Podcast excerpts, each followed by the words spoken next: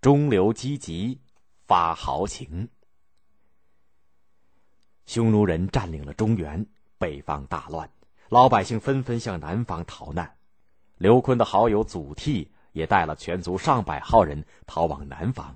一路上看着拥挤不堪、车马杂乱的逃难人群，祖逖心里万分焦急。他看着前面有一个小土堆，便走上前去，对着人群高声喊道：“乡亲们，不要乱！现在匈奴就在我们后面，可能随时追上来。我们要有次序的跑，才能摆脱敌人。请大家听我的指挥。”看着这么一位身材魁梧、相貌英俊的汉子登高呼喊，人群一下子就镇住了。但是他们马上觉得他的话很有道理，就让他牵头负责。有了指挥，行进果然快了。为了保护大家，他还把青壮年按照军队的方式集合起来。到了南方，大伙安定了，可组织起来的青壮年却不愿散去。他们在逃难当中已经对祖逖的人格能力有了充分的信任，他们希望他能够领导大家打回老家去。祖逖也有恢复中原的大志。便带着他们投奔当时驻扎在建康，也就是现在江苏南京的司马睿。他对司马睿说：“现在的中原百姓正在遭受敌人迫害，人人都想起来反抗。希望您能够派我们去收复失地，北方各地的人民一定都会起来响应的。”这个时候，司马睿正在筹备着当皇上的事儿，没有恢复中原的打算。但是听到祖逖说的有道理，也就不好推辞，勉强的答应了他的请求。给了他一个豫州刺史的头衔一千人的粮食和三千匹布，至于兵马和武器，让他自己去想办法。但这并不妨碍祖逖去实现自己的雄心壮志。他很快带领自己在逃难时组织起来的队伍横渡长江，站在船头，祖逖拿起船桨，拍打船舷，向大家发誓说：“我祖逖如果不能收复中原，绝不再过这条大江。”祖逖的这一席豪言壮语，使随行的壮士个个热血沸腾，这就是成语“中流击楫”的由来。到了淮阴，也就是现在的江苏淮阴，祖逖立刻着手制造兵器、招兵买马，很快就聚集了两千多人。稍加训练，祖逖就带着这支军队向北进发了。祖逖的军队一路上得到了老百姓的支持，迅速收复了许多失地。他还争取到许多拥有私人武装的豪强地主的支持，跟他一起北伐。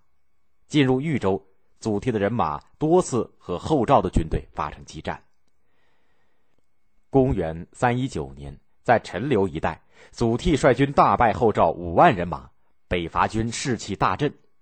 后来，两军又在彭皮，也就是现在的河南开封附近发生了战斗，相持四十余天，双方的军粮都发生了困难。有一天，祖逖派了一千多人的部队，装着押运粮草的样子，押着许多粮车，从小路赶往晋营。布袋里装的都是泥土，只有最后的几辆装的是粮食。小路距赵营并不远，后赵的士兵看到晋军用了这么多粮，很是眼红，就派兵来抢。在交战当中，晋军故意丢下了后面的几辆车，赵军抢到了一点粮食，可是这并不能解决问题。又看到晋军粮食那么充足，军心就开始动摇起来。赵将陶豹赶快派人向石勒求救。几天以后，石勒派人向赵营运粮。祖逖探得情报以后，在路上设下了伏兵，把粮食全部夺了下来。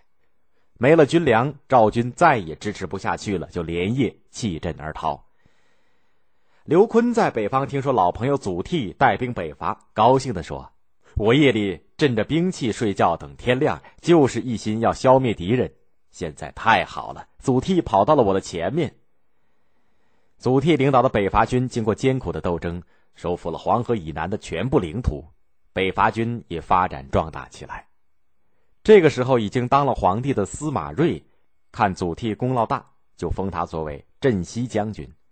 可是祖逖并不满足，他积极操练兵马，继续准备北伐，收复黄河以北的国土。司马睿却怕祖逖势力太大，不好控制，就派了一个叫做戴渊的人来控制他，统管北方六州的军事。祖逖看到朝廷并不信任他，心里很不愉快。后来听说好朋友刘琨在幽州被王敦派去的人害死，而司马睿又在跟王敦明争暗斗，心中十分气愤。长时间闷闷不乐，祖逖终于病倒了，临死的时候还在念念不忘北伐的事情。